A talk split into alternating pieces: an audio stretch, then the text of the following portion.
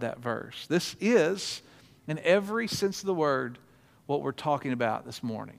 God working in us to work out our salvation. Paul tells us it's the job of the Holy Spirit to, to do the work of sanctification in our life. Second Thessalonians chapter two, verse thirteen. We always ought, ought to thank God for you, brothers, loved by the Lord, because from the beginning God chose you to, to be saved through the sanctifying work of the Spirit and through belief in the truth. It's the Spirit of God living inside. So we got to have this first step. We got to have justification part handled. We've got to make sure that we know that we know that we are His, that we've surrendered. We've had that moment of instant justification in the eyes of God. And then it's a process of the Holy Spirit working in us. We know verses like Galatians two twenty, I've been crucified with Christ. I no longer live, but Christ lives in me. The life I live in the body, uh, I live by faith to the Son of the God who loved me and gave Himself for me. We know verses like Second Corinthians five seventeen, if anyone's in Christ, he's a new creation. The old is gone and the new has come. We all understand those things, but it's the process of that that's difficult. It's a process where we kind of uh, try to figure out this old life laying aside and this new life living. It's all done in Christ. If anyone is in Christ, if you went through Knowing Faith last semester, you understand this is all talking about the doctrine of union with Christ. It's something we don't have time to get in this morning, but it's about how Christ is in us and we are in Him. In Christ. It's all the, the scripture, the, the, the, the verbiage in scripture is in and to, uh, for, by, and through Him. And we live our life all by those, I don't, is that a preposition or an ad, I don't know those, I don't know the grammar word, the, the preposition or the, the adjective of in, for, by, through, and into Him, okay? Those words in scripture mean that we are in Him just like He is in us. It's in Christ. We can work out all these things. In Christ, we lay aside that old self and put on the new self. In Christ, we continue to figure this life out. So, if you're saved, then this lifelong process should be taking place in your life where you are more and more like Christ today than you were this time last week. And that's the question, that's really the hard question of the day, is are you in the process of this? Are you more like Christ this week than you were last week? Are you growing deeper in your understanding, in your walk, in your devotion? Are you deepening your relationship with God? Or, or are we just coasting through from one major life event to the next, to the next, to the next? Because that's what we do with our schedules, right? I don't, maybe we're just different and weird. We look at our schedule and things that we've got coming up and we talk about, oh, I can't wait to go on vacation, or I can't wait till this starts, or I can't wait till we get to do this, or I can't wait till this happens. And we do this every month. We sit back and we kind of look over the schedule and go, okay, what all do we have coming up? Oh, on this weekend we're going to get to go here. Oh, this is going to be Memorial Day weekend. We're going to have so much fun and we're going to do this. And then, you know, vacation, can't wait to go here, can't wait to go do that. And we kind of live for those big moments, those little mile markers in our life. And sometimes I think that's how we spend it with God. Well, I got saved. That's one big mile marker. I guess whenever I, I, I whenever I get married, I should probably I should probably be the leader. So I'll wait till I get married. And then okay, now I got kids. I got another responsibility. So now I'm going to coast until I have those. And once I got them, I mean, really, what can you do with them when they're that little? We'll just coast until they get big enough to really understand. And we're just bouncing from one thing to the next. We're just coasting from mile marker to mile marker. And God says that's that's not what this life is supposed to be. We should be continually working this out. Now, I could take you guys to lists in Scripture, these uh, these long lists that says things like rid yourself of, right? Rid yourself of anger and malice and deceitfulness and selfish ambition and sexual immorality and hypocrisy. And the list just kind of goes on and on and on. Over and over in the New Testament, it gives us these lists of things that we should not be doing and things that we should be doing. And although those lists are not exhaustive, let me just say that from the stage so everybody understands that. We like to treat them like they are. Well, it didn't say I couldn't do this. Bible never says you can't do this. It, it, it's not meant to be exhaustive. I think I have this on the screen. The process of becoming like Christ has nothing to do with a list of do's and don'ts and has everything to do with a genuine affection for your salvation. It's never about do's and don'ts. If, if all you get from Scripture is a list of do's and don'ts, then you've missed the overwhelming story of Scripture. We should never get over being saved. We should never get over the awe and wonder that God would love us enough to save us. And when we recognize the cost of that salvation, what had to take place for us to have right relationship with God, then our only response should be a life surrendered to the one who saved us, right? If we realize all that Jesus had to do for us to be in right relationship with Him and God the Father, then why would we not go, okay, man, if you did all that for me, then I'll live everything I've got for you. That is a process of sanctification. And notice it's not about do's and don'ts, it's about love. It's about loving Jesus enough to say, okay, I'll do it how you say to. I'll come underneath your leadership. I'll come underneath your rule in my life. I love you enough to obey you. I love you enough to have deep relationship with you. So we're going to stay in Romans again this week. We kind of started off there last week. We're going to stick around there this week. I don't, I don't know. Uh, I didn't do that on purpose. It's just the way we're going to do it. So if you got Romans chapter five, really sets up Romans chapter six, which is where we're going, but we got to kind of st- start in the middle if we're not going to understand the argument that Paul's kind of making for us. Romans five, let's start with verse eighteen. It should be on the screen. It says this: consequently, just as a result of one trespass was condemnation for all men, so also the result of one act of righteousness was justification that brings life for all men. We talked about that last week, right? We love that. For just as through the obedience of the one man many were made sinners, so also through the obedience of one man many will be made righteous. Paul is setting up, he's contrasting Adam and Jesus, right? Adam's sin that brought penalty and death and consequence with just one sin, but with Christ, one act of righteousness brought life for everyone who believes. Keep reading verse twenty. The law was added so that the trespass might increase.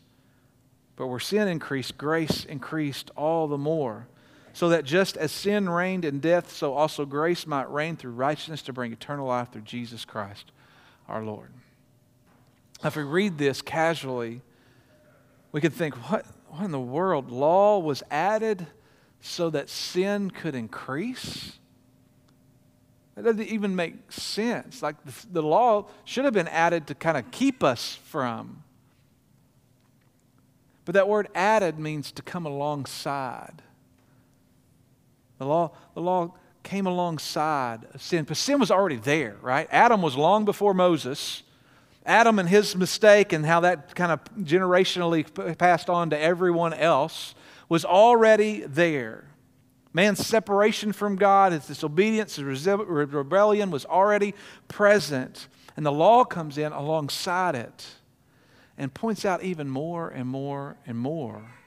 It makes it more obvious. It, it gives this sin a little bit more life. Oh, this is too, and oh, this is too, and this is too. And then Paul says this incredible phrase, where sin increased, grace increased all the more.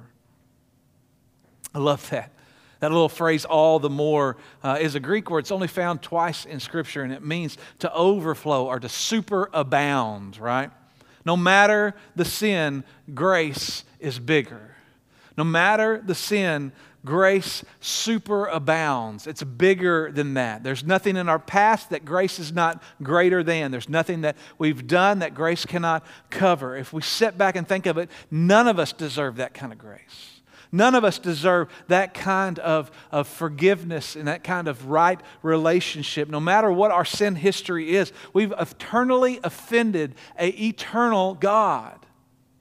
But yet He desires right relationship with us, and so He allows grace to cover our sin. The simple fact that He would even allow that is grace itself. It's grace that we've received that imparts righteousness. We talked about this last week, right? Your salvation, this instant act of justification is grace. That God would allow us to ever even be in His presence is grace. Look what He says, and here's the hook. Verse, chapter six, verse one. What shall we say then? Shall we go on sinning so that grace may increase? If we're granted this grace, And Paul says it increases all the more. In light of our sin, it continues to get bigger because there's no sin that's bigger than grace. Can't we just take advantage of it? Like, that's the perfect scenario, right? It's the greatest situation. God grants unending grace. We can live our lives how we want, where we want, when we want, and we'll just come back and we'll ask for forgiveness, and He'll continue to increase grace. Sounds like a pretty good deal. And unfortunately, almost every one of us in the room knows this next verse, knows verse two, but we live like we don't. We live like we don't know what Paul says. We live like, oh, it doesn't matter what I do. I can ask forgiveness later and move on. I have grace, I have salvation, I have this assurance that God calls me His own. And we ignore the cost that that grace came. And we ignore the process of becoming more like Christ. Instead, we'd rather do a myriad of other things. We'd rather get drunk on the golf course. We'd rather flirt with our coworker. We'd rather cuss at our kids. We'd rather look at pornography. We'd rather cheat on our taxes. We'd rather prioritize anything over church, anything over serving the church. Cram our schedules so full that if we have time, then really church is the easiest thing to negotiate whether we should or should not be involved in. We give our attention and our time and our money to anything and everything else. And when it all comes crashing down, because church, it will all come crashing down. Then we run back to God. We, we ask for forgiveness. We get given grace. We ask Him to increase the grace in our life, and we take advantage of Him, and we take advantage of the forgiveness. And once we get settled back in our new normal, we just start the cycle all over again. Been there, done that. And most of us in the room can say, yeah, me too. Tried to live it on my own, tried to do it all on my own, knowing that God wants something bigger and better for me, but I knew that I could come back whenever I got things where I wanted them. And then it all crashed down around me. And I came back with my tail between my legs. And unfortunately, it doesn't take long for us to forget. And we just start that cycle all over again. Paul says, Romans six, verse one, what shall we say then? Shall we go on sinning so that grace may increase? By no means. We died to sin. How can we live in it any longer? By no means. Your version may say absolutely not. If you've got an old Bible, it says, God forbid. God forbid that we take advantage of Him. God forbid that we manipulate grace. God forbid that we feign at contention to run headlong back into sin and the same behaviors that got us in the mess that we came in with. God forbid that we take advantage of that grace. And listen to me, I'm not talking about a genuine sin struggle, because we've all got those, right? We've got this thing that we've continued to surrender over Christ, and we said, listen, I don't want to do this anymore. And somehow we just kind of end up back to it, and we didn't want to. And it's a, it's a real deal struggle in our life, but we are broken every time. We come back to Jesus, and we're just so we're repentant, and we're sorry, and we're saying we don't want to, and somehow it worms its way back in. That's a real struggle, and I believe God is real patient with us in those. When our hearts are broken, and we recognize the magnitude of it. I'm talking about the game that we play. I'm talking about how we, when, when we feel guilty enough, when we get caught in sin.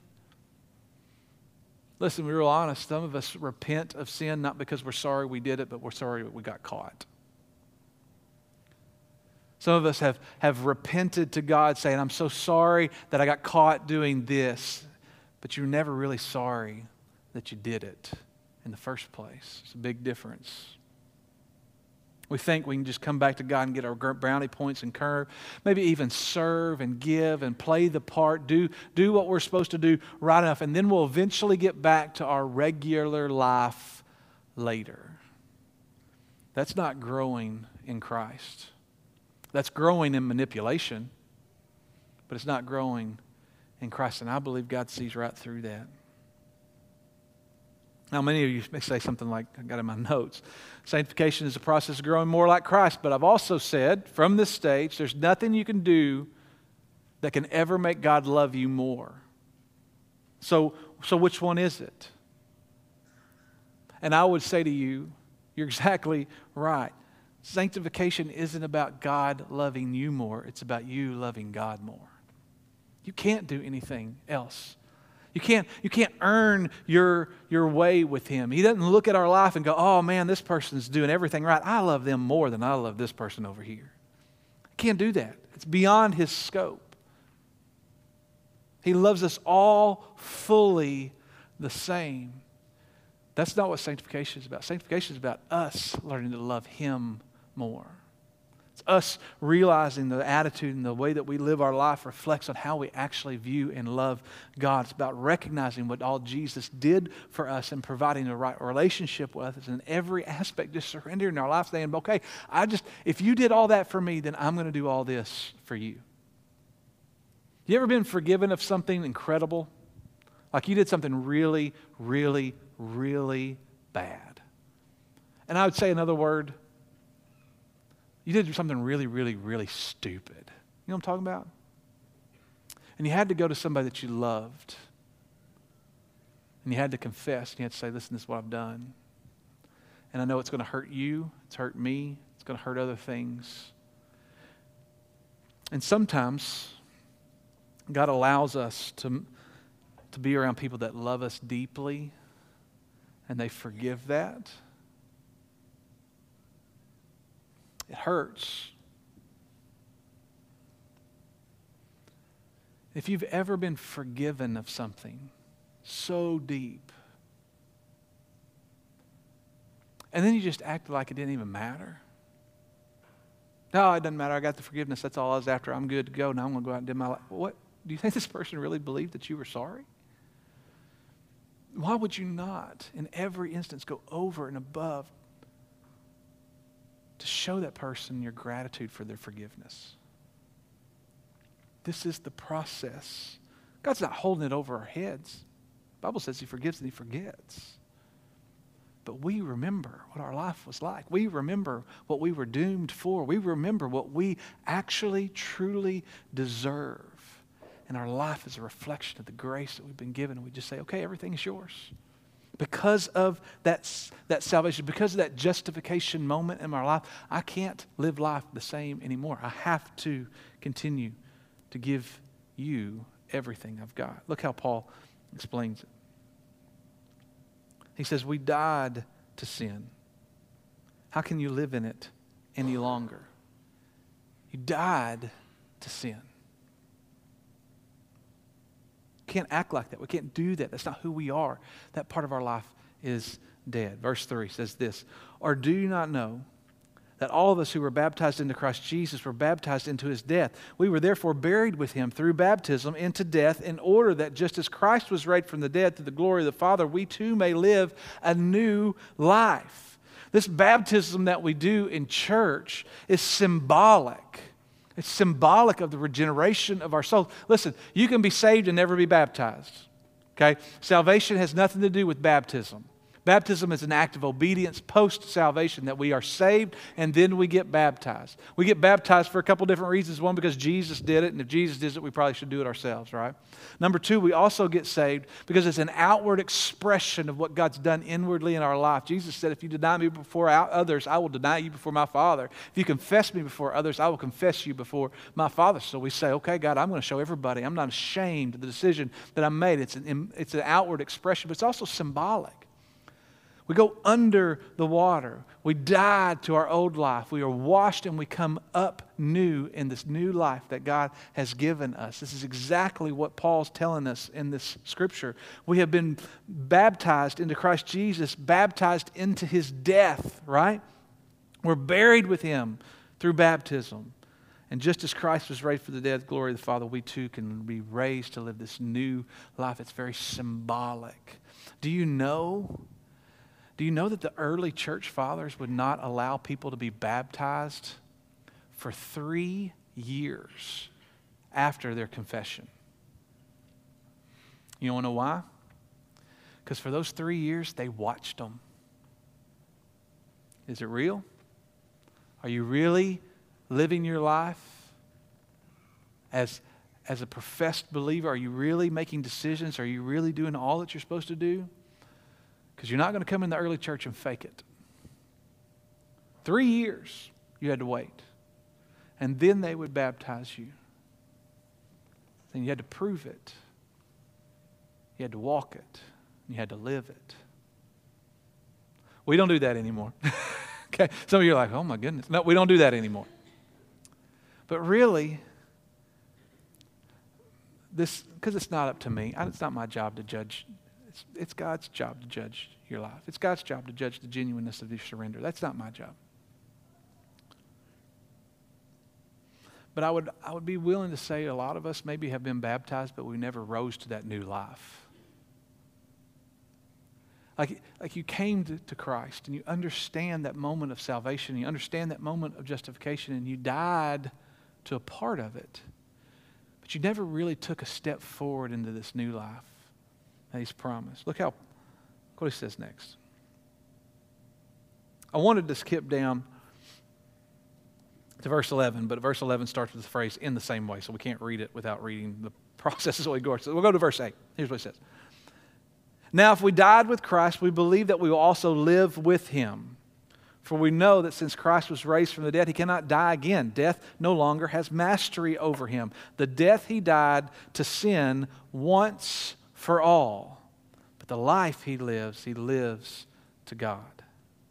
Don't, don't just read this and overlook what He's really trying to say. Because at first glance, we go this and we go, yeah, we can celebrate Jesus, right? This is awesome. He's talking about how He defeated death. He raised from the dead. He died once, can't do that again. Uh, now He lives for God. That's awesome. Good for Him. But I don't think Paul's just trying to just celebrate Jesus. He is, but he's not just trying to do that. I think he's trying to pull a parallel into our own life, right? He said He died. He can't die again. Death has no mastery over Him. This was a once-for-all moment, now living for God. And we, church, died to sin. When we were baptized with Him, we were baptized into His death. We died to sin.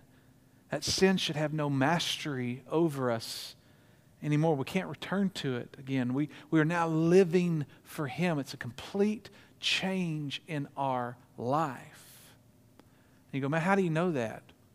Because verse eleven tells us so, right? Verse eleven, the same way, count yourself dead to sin, but alive in God in Christ Jesus. Sometimes I don't even have to preach. The Bible does it for me, right? It's not, this is not hard. Paul's going, listen, this is what all happened, and this is why we do what we do. And now we gotta, we gotta die to this old way of life. We gotta die to this sin, and we gotta be alive in Christ Jesus. And some of you are thinking, okay, Matt, but like, there's more to sanctification than just not manipulating grace. There's more to growing in Christ than just not returning to sin. And I say, you're right. This is where I'm going to leave you today. And this is the, this is kind of a, a lingering last thought. You guys know I kind of try to leave you with something that gives you something to chew on throughout the week. And this is one that's going to be a little hard, okay? Verse twelve. Therefore, do not let sin reign in your mortal body so that you obey its evil desires. Do not offer the parts of your body to sin as instruments of wickedness, but rather offer yourselves to God as those who have been brought from death to life. Offer parts of your body to Him as instruments of righteousness. I wonder why he said it like that. Yeah, I, I read that and I go, it's kind of, do not let sin reign in your mortal body. Parts of your body to sin. But I think God really knows us. We say things like, I know I've not been living right, but God knows my heart. He knows I'm a good person. He knows that I love Him. In other words, God's not going to judge me based on my uh, actions. He's going to judge me based on my intentions. My heart's in a good place, even though my body's doing bad things. And this one verse, I think, cuts our self-righteousness out from underneath it. Do not let sin reign in your mortal body. In other words, you are responsible for your actions. I'm going to say that one more time. You are responsible for your actions. You know who else says something like that in Scripture? James. I wanted to preach James this morning so bad. Some of y'all thought, oh, he's probably going to go to James, going to talk about how we live and how we don't live. Faith without actions is dead and all that kind of stuff. James says, James chapter two, verse eighteen, show me your faith without deeds, and I will show you my faith by what I do. My deeds do not earn my faith, but my faith drives my deeds. It's exactly what James has been saying this whole time. You're responsible. You can't say, well, I, I didn't, you know, I know I'm living completely opposed to what God wants, but He knows that I love Him. He knows my heart. Oh, Paul tells us, do not let sin reign in your mortal body. Don't let your body be doing things that's contrary to what you say your heart is, because your heart is what you're doing, whether you want to believe it or not. Then he says, do not offer the parts of your body to sin. And we immediately pull back and go, that's weird. I don't do that. I don't be like, okay, my right hand, that's my sin hand. I'm going to slap people with that. I'm going to, I'm going to hit people with that. I'm going to, I'm going to drink a beer with that hand. I'm going to do this. I'm going to do that. I'm going to hold the remote control in this hand. I'm going to let people do whatever they do. This is my part of my body that's going to be the instrument of sin. We don't do that. That's dumb.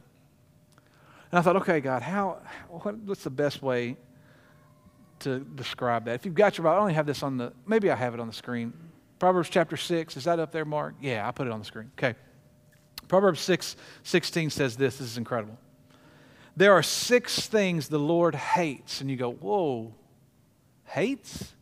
Yeah. It says God hates six things, seven that are detestable to Him. And He lists them.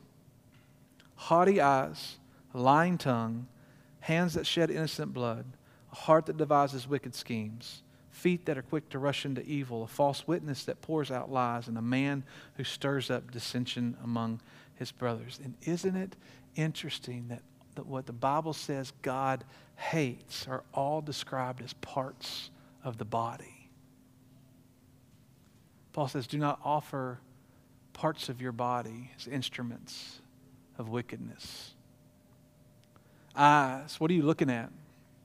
What are you allowing in? What draws your attention? What gets your focus? Your tongue, what comes out of your mouth? Lies, gossip, filth, hurtful words, building up or tearing down. Are you asking for forgiveness? Repenting? Are you first in line to reconcile with others? And why is it so hard for us to go to people and say, I'm sorry? Because our tongue, we don't have control over. Man, James talks a lot about the tongue. Compares it to a rudder on a ship, spark that lights a burning fire. This is the most dangerous thing that we've got, is our tongue. Hands. Hands that shed innocent blood. And we go, well, we don't do that, but what are your hands doing the most? What are you actively doing the most? Are you helping or are you hurting? Are you manufacturing things for your own benefit? Are you serving the needs of others? What are your hands doing? Feet? What are you running to? What demands the most of your attention? What gets your very best? These verses in Proverbs end with the false witness and the dissension, but that's not intrinsically mentioned. I believe those two things come from your heart. What's in your heart, church? What draws your love the most? See, when we begin to surrender all the parts of our bodies to Him, this is when sanctification takes place. This is when uh, we are working out our salvation by the actions of our lives, and the parts of our bodies follow suit. That our hearts are not divided, that our mouth is not pouring out hurtful things, that we are pouring out praise, that our hands are giving and serving, that our feet are working towards something that's bigger, that our eyes are focused on what's most important. I put on the screen as our last thought, no longer is God able to save, He's worthy to serve. That's the process of sanctification. Realizing that God's not only just able to save, but He's worthy to serve. And so my question this morning as we wrap up, and I'm going to be done, is what's the focus of your love? What's the focus of your life? Is it, is it I'm just mile marker to mile marker? I'm just hitting highlight to highlight? Or is every day a surrender, say, okay, God, what do you have for me today? What are you trying to teach me today? I, I can say this with all honesty. It's a scary prayer to pray.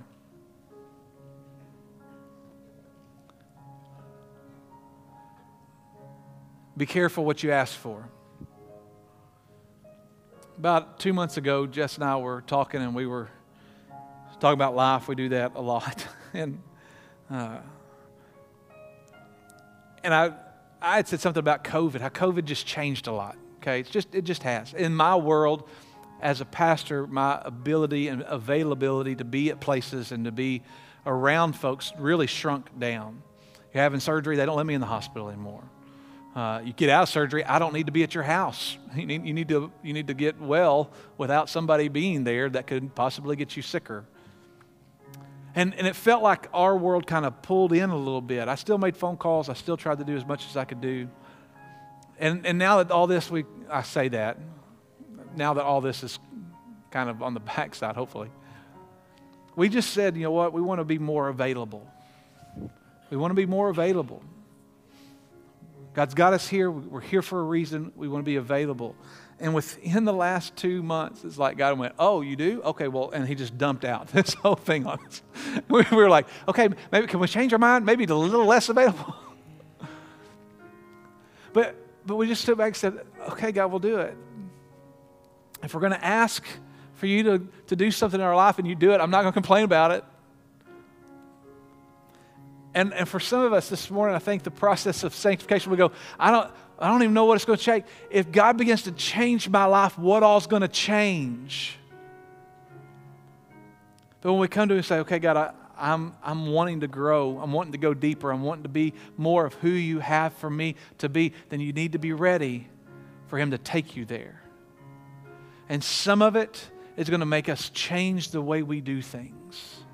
The way we see things, the way we surrender to things, the people that we involve ourselves with, the activities that we involve ourselves with, there are going to be things that God's going to want to change in your life. And if you are throwing up walls, I'm not ready for that, then you're not ready for sanctification.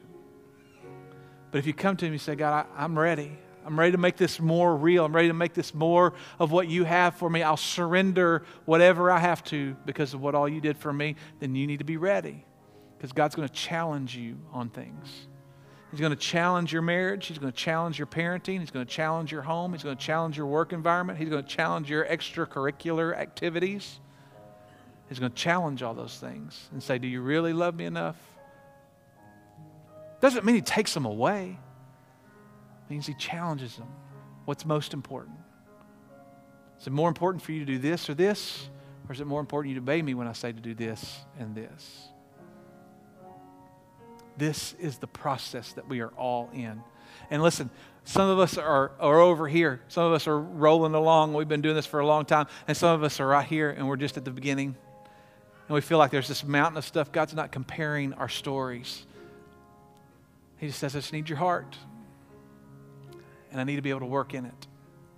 So this morning, I'm going to ask if you stand. T J's going to come and sing, and we're going to have a moment of invitation, a moment of surrender. If you need to come forward and say, listen, I don't know that I'm ready for sanctification because I haven't had this moment of salvation. I haven't had this justification moment yet. I need to take care of that. Then you come forward. I'd love to talk to you about that. Many of us say, we've already got that knocked out. We're just not living it. And when you said things like, God's going to judge us based on our actions and not our intentions, man, that, that hurt a little bit, and I need to start acting like I'm intending to. Maybe we just need to confess. You don't have to do that with me. I'm happy to pray with you. I'm happy to pray with you. If you need to come and pray, you can do that. You can do that where you sit. If you need to join the church, or if you need to ask questions about what this church is and why we do what we do, I'd love to answer those questions. This is your opportunity. To whatever God's calling to you in this moment, don't miss this moment. A lot of us just need to surrender to the process of growing in Christ. Let's pray together. Father, we love you and we thank you for what you are doing and what you have done in our life. And Father, as we continue to grow in sanctification, God, help us to grow in our Christ likeness. God, let it be the defining characteristic of our life. And we may be a lot of things, but the very top of the list is that I am a believer, that I've surrendered my life to Jesus, and that my life reflects the faith that I profess. And Father, we know that life happens. And sometimes we veer off course, and sometimes we get all the way down a road we didn't ever want to get down. And so, Father, this morning we just want to give you a moment of honesty and say, God, we are so sorry. We come back and we ask for grace that increases over our sins of disobedience and apathy, our sins of nonchalance and caring not what what we do. God, it, care, it matters. God, we want to we want to recognize that. So, Father, whatever it is, whatever you've called us to, maybe we just haven't been in church in a long time. Maybe, maybe we've been here and we've been faking it for a long time. God, whatever it is, call us back into right relationship and continue the process of making us more like Jesus. Father, if somebody needs to come this morning, I pray that they don't white-knuckle a pew, that they don't hesitate, Father, but when I say amen, they come, God, because it's the decision that has nothing to do with me. It's all about them and you, and God, we pray that you would just work in our hearts. It's in Jesus' name we pray. Amen. As T J sings, if you need to come, you come. Don't miss this opportunity.